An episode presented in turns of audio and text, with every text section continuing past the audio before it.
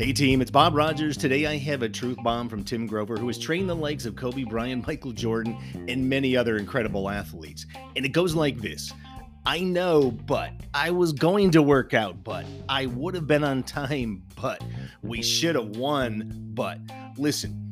You can continue to make excuses for yourself. It's actually easier. You don't have to do the work.